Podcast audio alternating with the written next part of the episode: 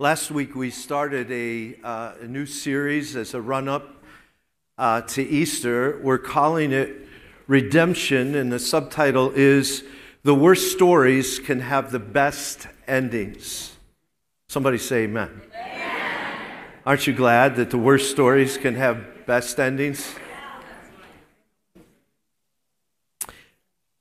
What we're going to do is we're, we're, we're looking at how God can take the lowest of lows in our lives and redeem them for our good. Now, when I say our good, I mean mine and God's good.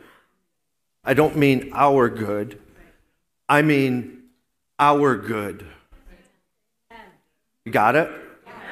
Can redeem them for our good. Because let us never forget that while we are many times fixated upon what's transpiring in our lives, God has got a much bigger picture He's working with. And I am just one part in that much bigger picture. So God, God, God is ultimately working things together for his purposes and his plans to prevail. And what I want to make sure is that I'm not in the way of that. You know, God is really big and he runs over stuff. He runs over stuff. So last week we peered into the story of Jacob. And particularly as it related to what, how God used his life and the situations around him to fulfill a promise that God had made to his grandfather, Abraham. Remember the promise? He came to Abraham, God came to Abraham and said, I am going to, I am going to uh, bless you, and through you, I am going to build a great nation. I'm going to bring you into this promised land, and I'm going to, through your lineage, build a great nation. Now, the part of the story we looked at last week was the fact that God was true to his word and brought he and his fledgling family, his tribe of 70, into the promised land.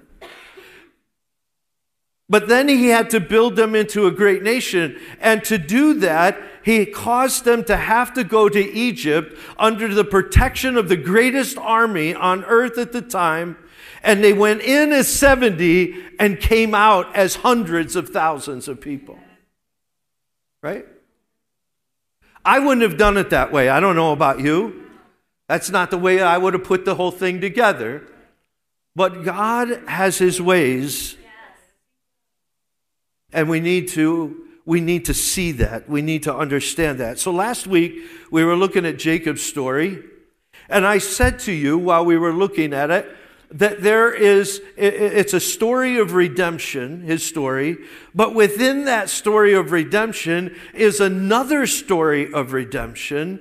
And then I started looking at it this week and I said, there's just not one story inside that redemption story, inside that redemption story. There's another story inside that redemption story. So it's a story of redemption inside a story of redemption inside a story of redemption. It's like, it, it's like God just keeps redeeming the situation. And I want to talk to you about those two other redemption stories today. In my mind, it's one, of the, it's one of the greatest redemption stories of the whole Bible. A lot of times when we think of redemption story, we immediately go to Job's story, right? How Job had everything, lost everything. The arc, the redemption arc that I spoke of last week, Job hit the utter bottom, and then God, uh, and then God redeemed him and redeemed the situation and brought it back up. But I would say that the story we're going to talk about today is probably another one of the top uh, two or three in the Bible. It's the story of Joseph, Jacob's son. Jacob ended up having 12 sons, of which became the tribes of Judah, or the tribes of Israel. Now, Joseph happened to be born 11th in the birth order, so he's next to the last one. Benjamin was the very last the 12th son to be born to him. And as we see those, the early description of who Joseph was, we come up against this information. In Genesis 37 3, it says, Jacob loved Joseph more than any of his other sons because he was born to him in his old age. Joseph loved more than any of the other sons. Joseph enjoyed favor status in Jacob's heart. This mark of favor was not just something private between Joseph and Jacob, his dad. It became very public when his father made him a robe of royalty. A garment that looked much different than what the other brothers had to wear. Joseph enjoyed this coat of privilege. He enjoyed this mark of favoritism for 17 years. Is there any 17 year old people here? How old are you? You're 18, you're close enough. Stand if you will. Who's 17? Uh, Sean, I thought you were raising your hand, you were 17. What? Who's 17 back here? Somebody? Where? Who? Dylan. Dylan's in the back. He's in the dark back back there. Anyways, we have some 17 or 18 year olds here in our midst. For 17 years, he got to enjoy privilege. Un- un- unquestionable privilege among all the other brothers and family members. His dad was the guy in charge, and he got to get whatever he wanted. I know my dad's listening this morning. You can be seated. I got, I got nine years of that. Nine solid years of being an only child. And then my sister came along.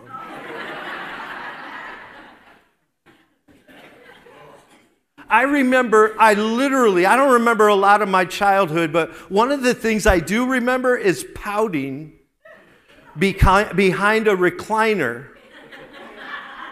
when my sister came home from the hospital. I remember that. I remember that like it was yesterday. It was all over, Rover. Nine years shot. Now I'm second fiddle, right? Can you tell I was spoiled? I was spoiled. 17 years But in that 17 years, something was brewing. His favored, stat, favored status did not go unnoticed by his brothers. They, he had 17 years of favor, they had 17 years of building envy, resentment, and full blown hatred towards him. Some of you come from families like that.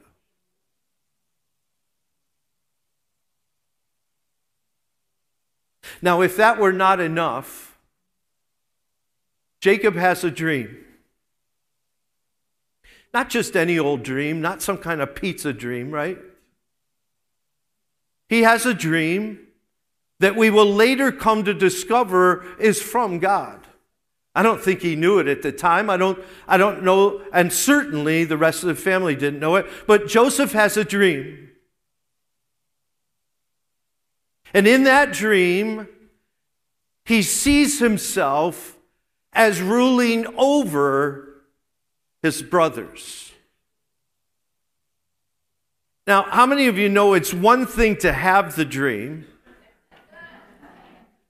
It's another thing to tell it to the people you know despise you.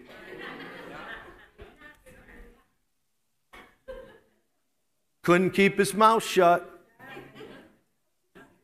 He tells his brothers.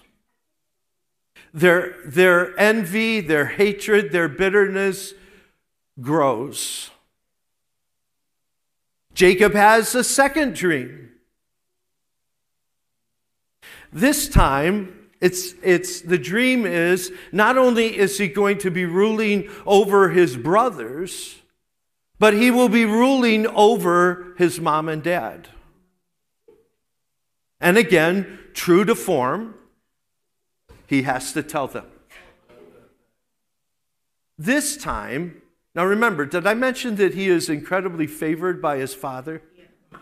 Even his father in the second dream has to tell him, Who do you think you are? Right? The story at that point kind of fast forwards a little bit. And the next scene, we see the 11 brothers out in the field tending to Jacob's flock. Where is Joseph? home with his dad. When you're wearing the kind of robe that he was wearing, you are not you're not out in the fields doing labor. That robe doesn't equate to that. He was home with his father, enjoying favored status. At one point, his dad says, Listen, I need you to do something for me.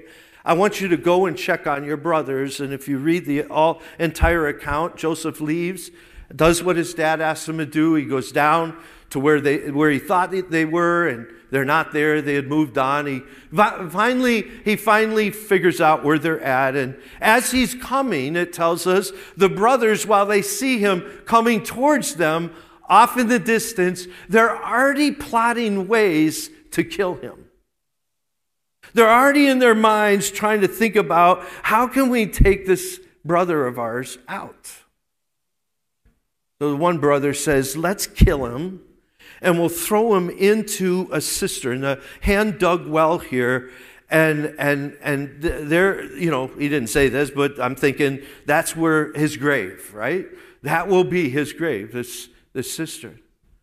But, you know, there was some, still some flickers of mercy in the one brother's heart.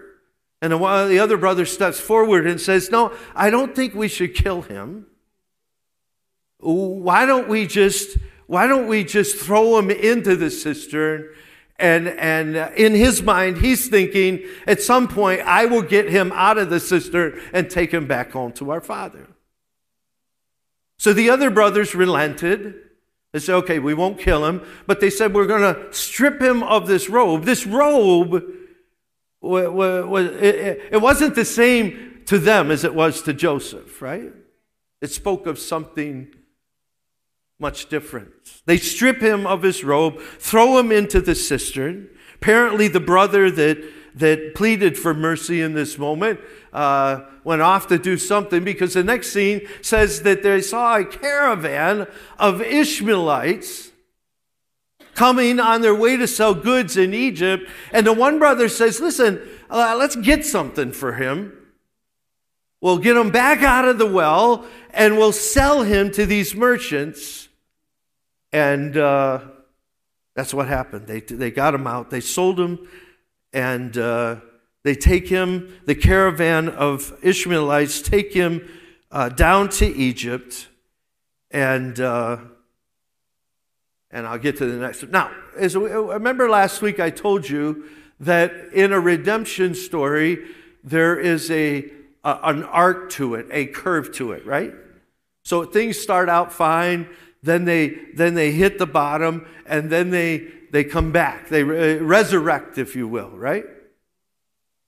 Now, you would think in this story uh, that if you are hated to the point of wanting to be killed by your brothers, and, and they take you and they throw you down into a, a, a well there in the earth, no way for you to get out, you would think that that's the bottom of the redemption arc, right? That that's the pit right there. We, we hit the arc. But as we will discover, the bottom has not yet come. In Genesis 39 1, it says, Now Joseph had been taken down to Egypt, and there Potiphar, an Egyptian who was one of Pharaoh's officials, the captain of the guard, bought him from the Ishmaelites who had taken him there. So this guy named Potiphar buys Joseph and brings him into his home uh, to, to work as like a servant or a slave. In this same chapter, chapter 39, we read about how the Lord was with Joseph. That's what it literally says. And the Lord was with Joseph. So much so that Potiphar noticed that there was something special about this Hebrew boy. And what, what, what it says he noticed was is that everything that Joseph put his hand to do was blessed. It prospered. This led Potiphar to put Joseph in charge of everything concerning his household. So, so let's get this, the picture in our mind a little bit. Just not long before this, Joseph is in the pit of a water well. By an act of mercy, he has brought out of that pit of water well, sold to some strangers, finds himself in a foreign place, in a pagan land, not the promised land, a land much different than that is purchased as a slave by a, uh, a high official in Egypt and now finds himself ruling over uh, Potiphar's affairs. That's quite a transformation in my mind. But as we will see, not only Pharaoh, or I'm sorry, not only Potiphar noticed something special about Joseph, so did Potiphar's wife. The Bible says that Joseph was handsome, and this is my version, jacked.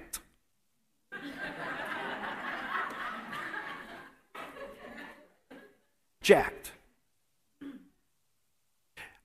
When I read it afresh over the last few weeks, he was the Fabio of his day.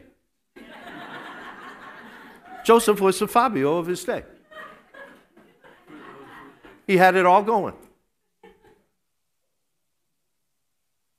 And the story tells us that day after day, she tried to get Joseph to abandon his integrity and sleep with her.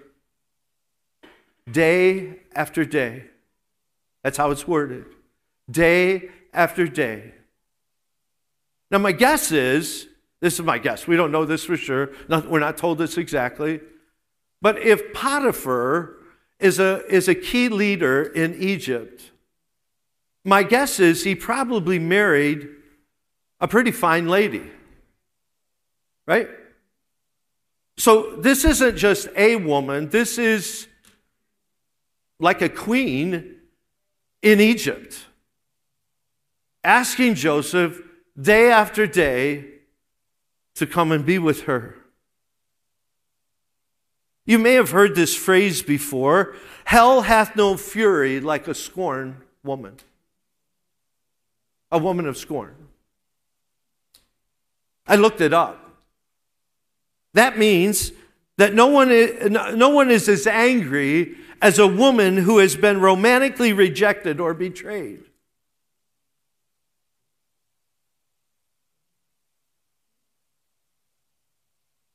Because Joseph would not lie with her, she ended up lying about him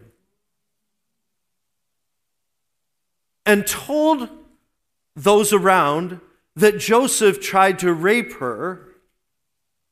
And as you can imagine, when word gets to Potiphar, Potiphar isn't good with that. So he has Joseph arrested and put in prison. And as you kind of read the story, you, you kind of get the idea that there was no there was no American justice system at work here, right? There was no like, okay, you get two years for that, right? You, you get the impression that the key was thrown away. You know, you, uh, so we've got Joseph in the bottom of a well, uh, uh, having gone from favored status in the bottom of a well, out of the well, sold to some foreigners, ends up in a faraway country, ascends back to a place of significance and, and prominence, be, gets lied about, and ends up in prison. That's how the story goes.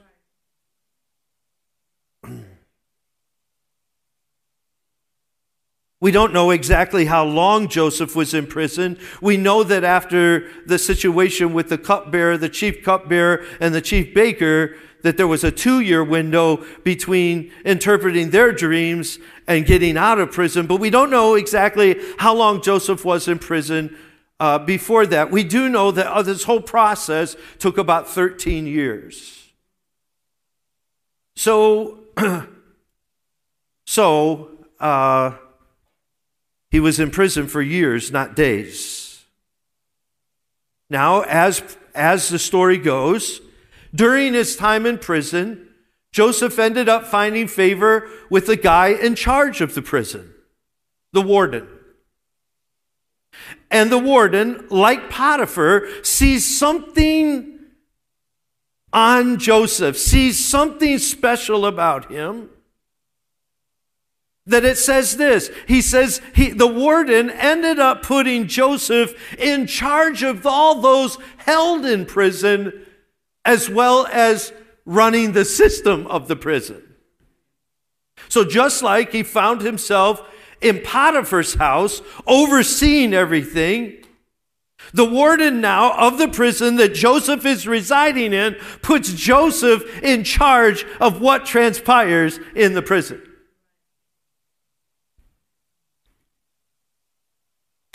But God, God also uses this prison moment as well. He uses this time to hone Joseph's ability to not only have dreams himself, but to be able to take the dreams of others and bring God understanding to them. That's a gift. Hello?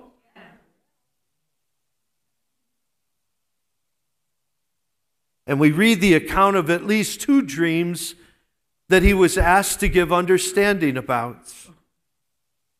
The chief cupbearer, the chief baker, the guys who were in charge of that under Pharaoh, not Potiphar, but Pharaoh, the top dog of Egypt. These guys were the ones to make sure that there was nothing in the drink or the food that might kill uh, uh, Pharaoh, right? Because that's how it worked in those days. If you wanted to take a leader out, you just poisoned them, right?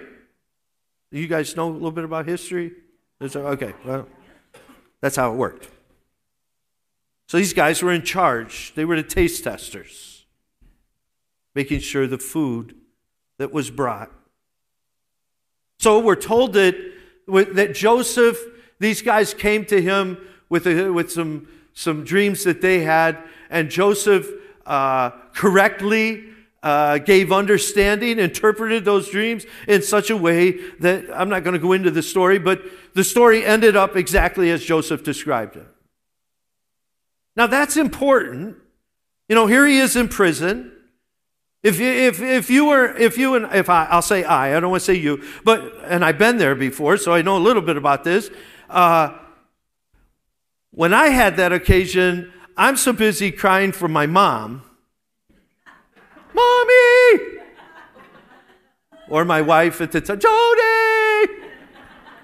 Come and get me out of here! Right? Joseph, on the other hand, is using this time to press into God. You don't get, you don't get this kind of revelation unless you're pressing in to God. So he's not seeing this prison thing as, as like the end of the world. He's seeing it as a time to get with God. Now, why is that important? Because what happened here in this prison ended up being his pathway out of the prison. Because we are told as the story goes forward, two years later, after interpreting accurately the dreams of the chief cupbearer and the chief baker, the chief baker gets out of jail. We all know what happened to the other guy, right? Didn't end so well for him. The baker gets out. Two years later, is restored back to his role under Pharaoh. Pharaoh has a dream. And he goes to his wise guys of the day, and they don't know what it means. So the chief baker, who had been with Joseph in prison and whose dream Joseph interpreted accurately, goes to Pharaoh and says, Hey, I know this guy that when we told him our dreams, he nailed it. It was, he was accurate. He was dead on. Maybe he would know what your dream means. He's telling Pharaoh this. So Pharaoh says, Well, my guys can't do it. Bring him over. Now remember, Pharaoh doesn't know who Joseph is. Well, I don't say he doesn't know who he is, but at this point, we don't read any account where he's been in service to Pharaoh. It's just been to Potiphar. Pharaoh calls him in and says, You know, I've had this dream. I need somebody to interpret it. And Joseph, uh, the humble man that he is, said, Listen, I, I, can't, I can't interpret your dream, but I know the person who can. His name's God, Yahweh. And Joseph gives, and it's the dream I referred to in, my, uh, in what I shared with you last week. Joseph gives to Pharaoh the meaning of the dream the seven years of abundance, the seven years of famine. And because Joseph was able to hear from God, both in terms of what the dream meant, but also in terms of the wisdom to know what to do. This is what it says in chapter 41. Think about this for a minute. Just ponder this thought. In 41 41, Genesis 41 41, it says that Pharaoh put him in charge of the whole land of Egypt. What? The guy who was in, who is, who was hated by his brothers, put into the pit, sold to some gypsies coming along down the road, ends up in a pretty significant role, loses that. Now, here's a guy in charge of the whole system of Egypt. That's pretty crazy. That's called redemption, in case you don't know. Now, this is interesting.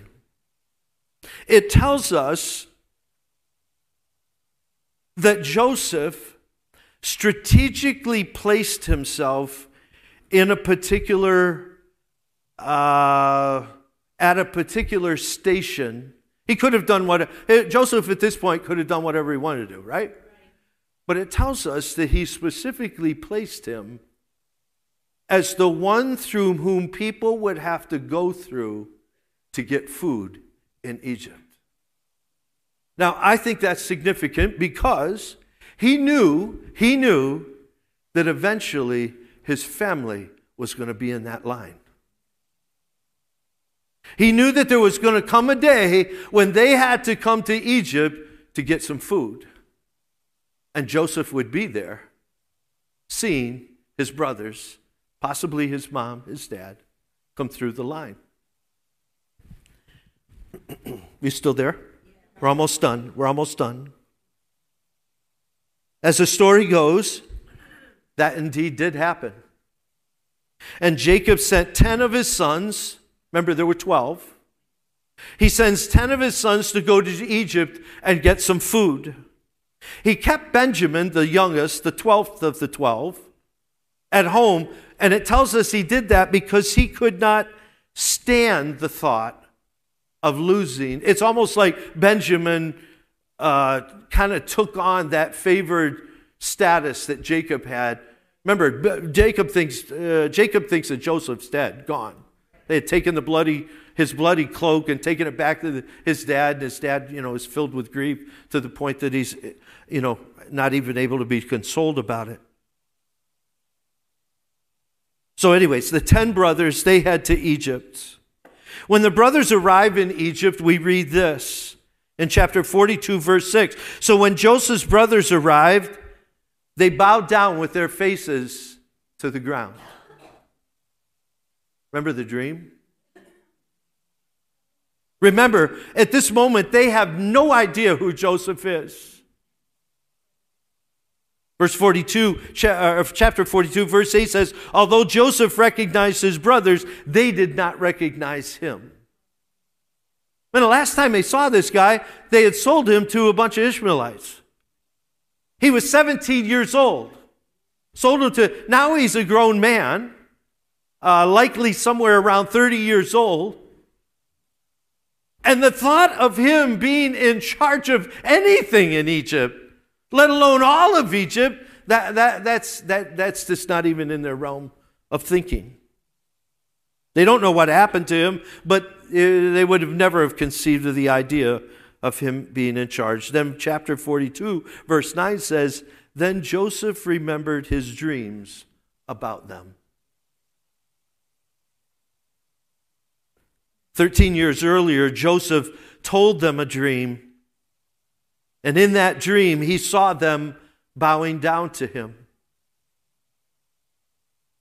No one, no one, not Joseph, not the brothers, no one could have ever imagined that the dream would unfold in this way.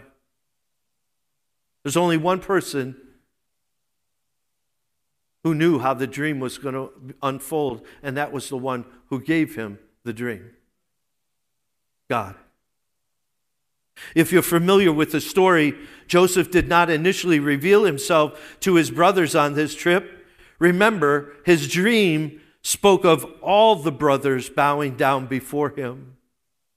So a ruse was created in order to get Benjamin there, to which Jacob uh, held out, held out, held out, held out, and then finally, in desperation, said, Okay, if he has to go too, send him as well. And eventually, all 11 brothers made the trip, and Joseph unveils himself. And like I pointed to this last week, the rest of the family would end up settling in Egypt. Jacob dying there, Joseph and all his brothers dying there. So I want to I want to uh, just end by asking this question this morning. What can you and I draw out from this incredible redemption story? I got three things, and then I got four things. Well, I'll, we'll move through them quickly. Number one, this is what I noticed. The thing that got Joseph in trouble, walking with God, is the very thing that got him out of trouble.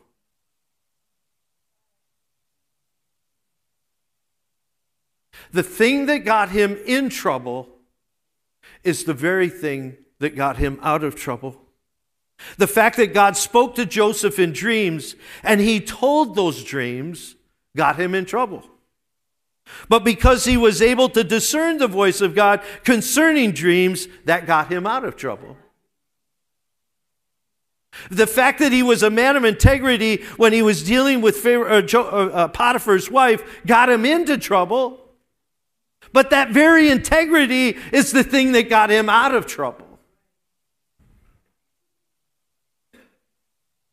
Joseph kept finding himself at the top of wherever he landed, whether it was in the prison or in the palace.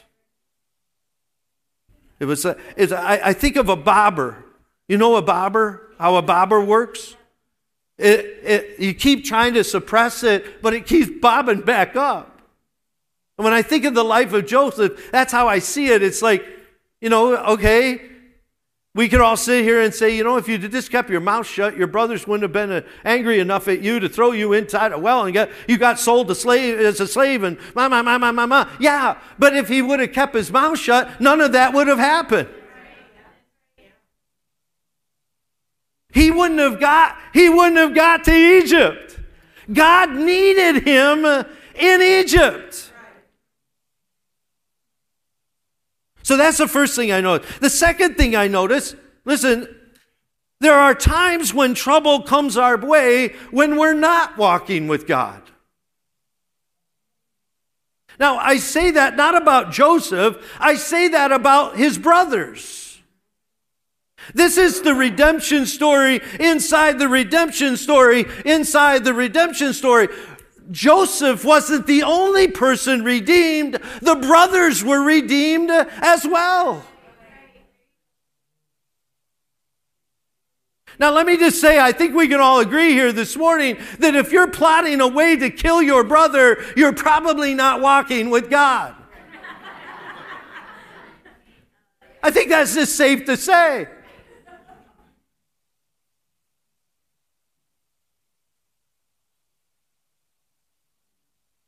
And the brothers did indeed see themselves in trouble. In fact, they even vocalized how they saw themselves in trouble. Listen to why I didn't put this on the screen for you, but listen to what they said. Surely we are being punished because of our brother. What that means is, surely we are being punished because of what we did to our brother. We saw how distressed he was when he pleaded with us for his life. But we wouldn't listen, and that's why this distress has come upon, us. Reuben replied, Didn't I tell you not to sin against the boy? But you wouldn't listen. Now we must, now we all got to give an account for his blood. Some of us are where we are today because we haven't listened to God. But I have some really good news. God wants to redeem our screw ups. I mean, Joseph was faithful in his utterly, from what we read, he was utterly faithful in his pursuit of God. I wish we could all say that. But the facts are, some of us, thank you, Kurt, have gotten off the path. But that's not the end of the story.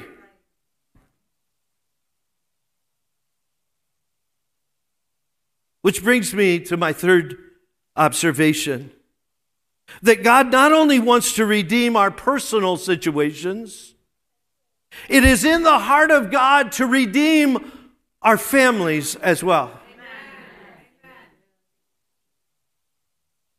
And I would take it even further than that because remember, this is a redemption story inside of a redemption story, inside of a larger redemption story. God's not just interested in redeeming individuals and not just interested in redeeming families. God's got even bit sight, his sights are set on something bigger than that. He likes to redeem neighborhoods and nations.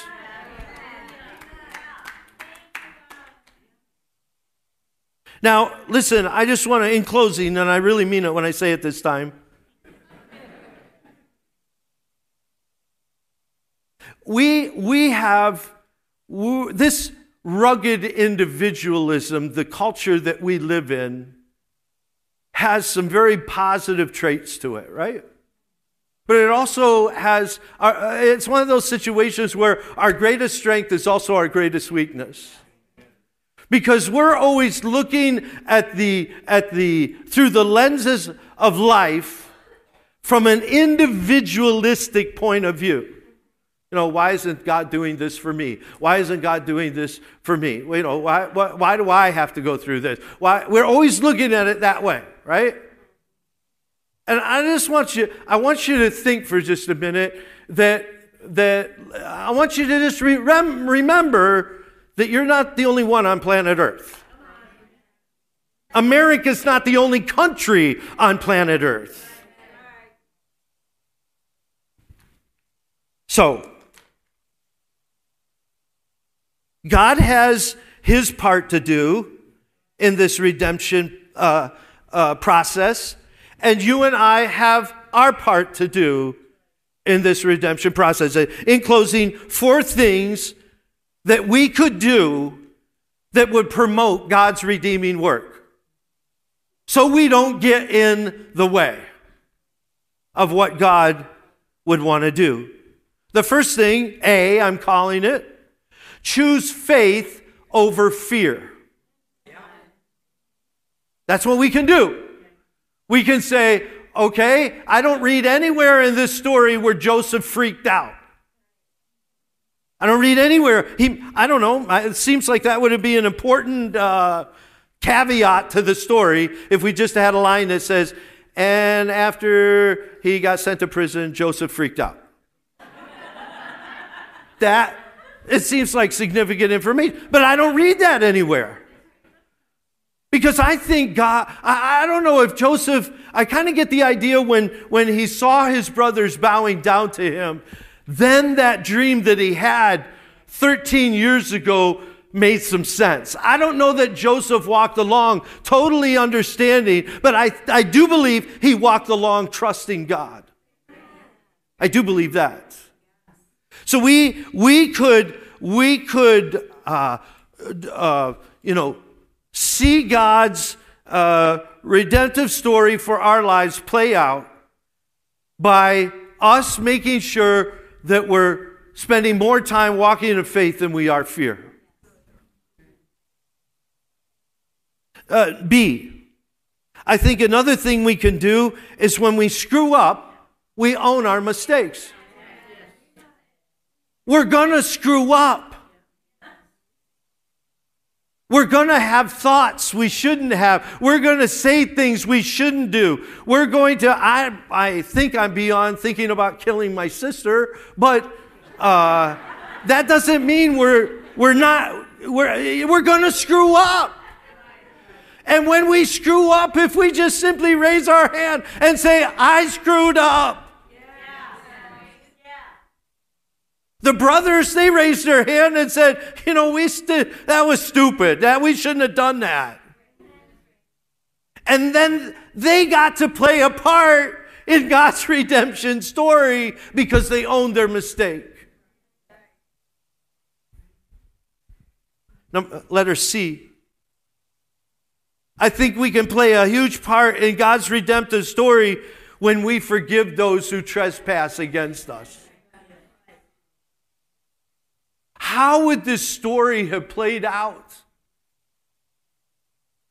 If when Joseph saw his brothers, remember, he's in charge of what's going, going to go down in Egypt. If when he saw his brothers said, hey,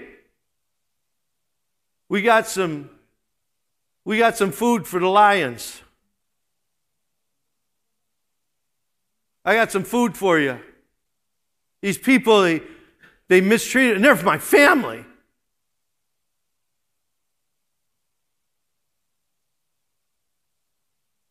We need to forgive those who trespass against us. You will not be able to see, please hear me, you will not be able to see what God is doing if your heart is all gummed up with junk. You won't be able to see it. You won't be able to hear God's voice clearly if your heart is all gummed up with junk.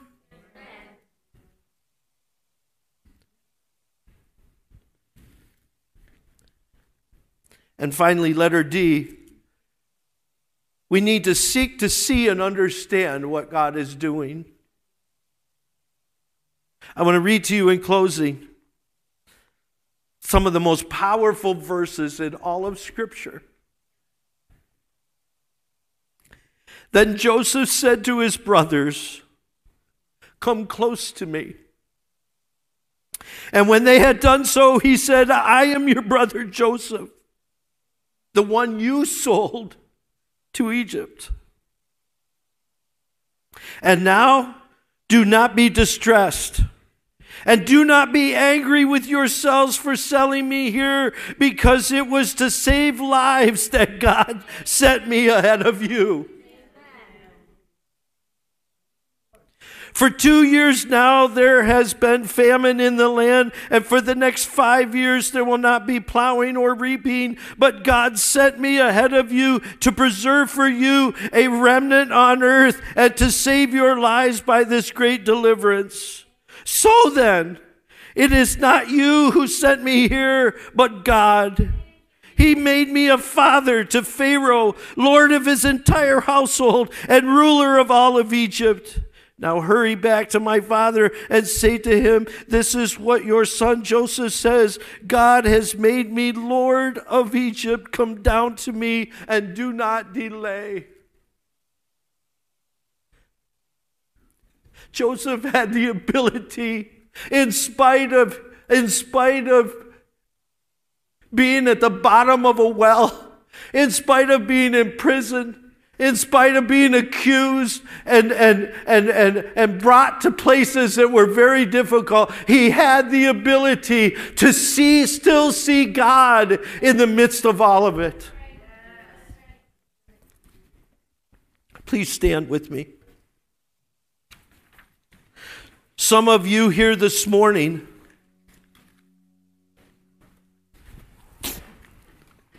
some of you here, have some personal redemption needs.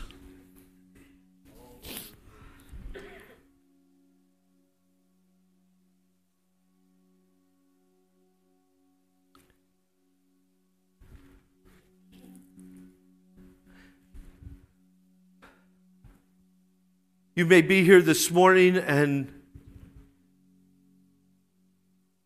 sometimes you think of your life in terms of a pit or a prison. I say to you this morning whether a pit or a prison, press into God. Press in to God. He has not abandoned you, He has not forsaken you. He knows right where you're at. And His plan for you is redemption. It always is. Some of you in here this morning have families that have been torn apart. You have children that are not where they need to be in God.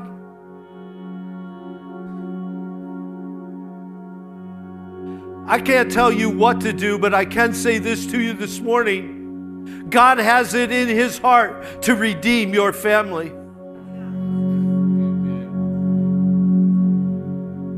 That is the story of the Bible. That is the story of who God is. He is a God of redemption.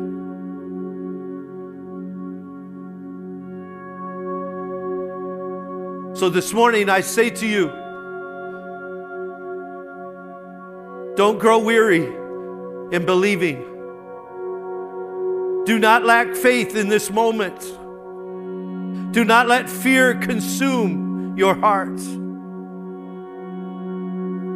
Don't let any, uh, you know, don't let any mistakes you've made in the past keep you from crying out to God for redemption. I spoke to someone just this last week whose kids have got some issues right now. Grandkids have some issues right now. And one of the things this person said to me is, I didn't bring them up in the church. I was feeling a little forlorn about that whole thing.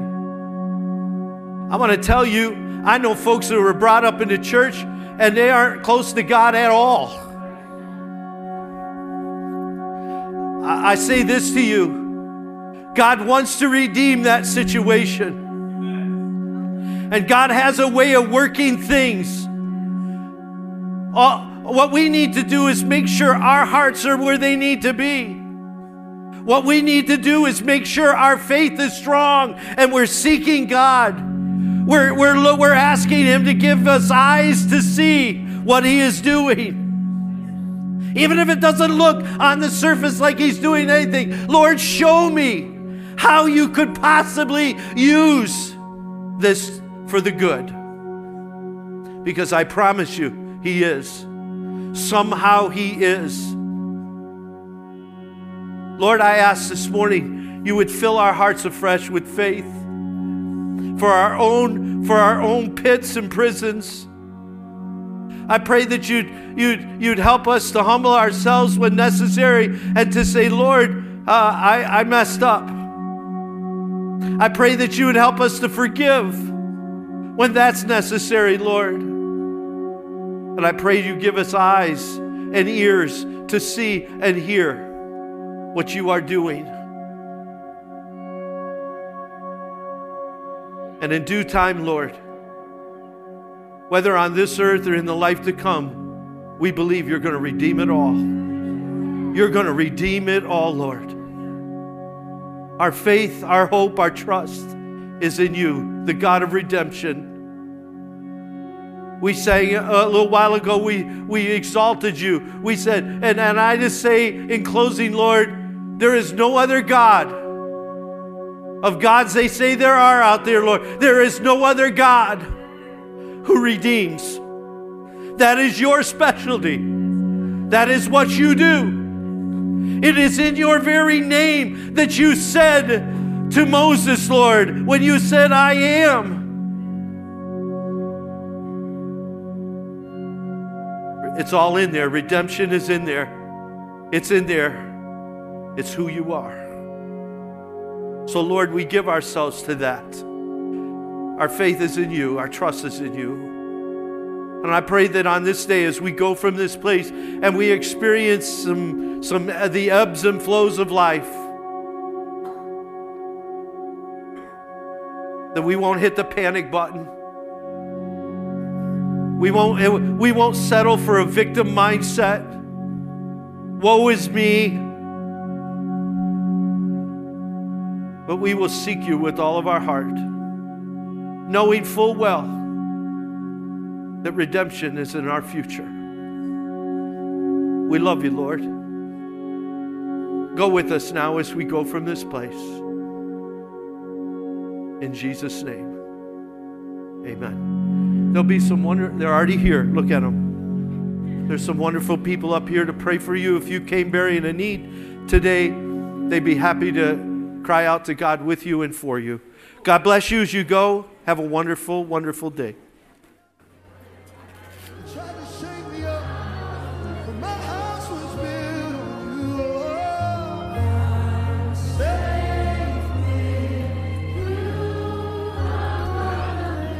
I didn't say it earlier, but I'm still on.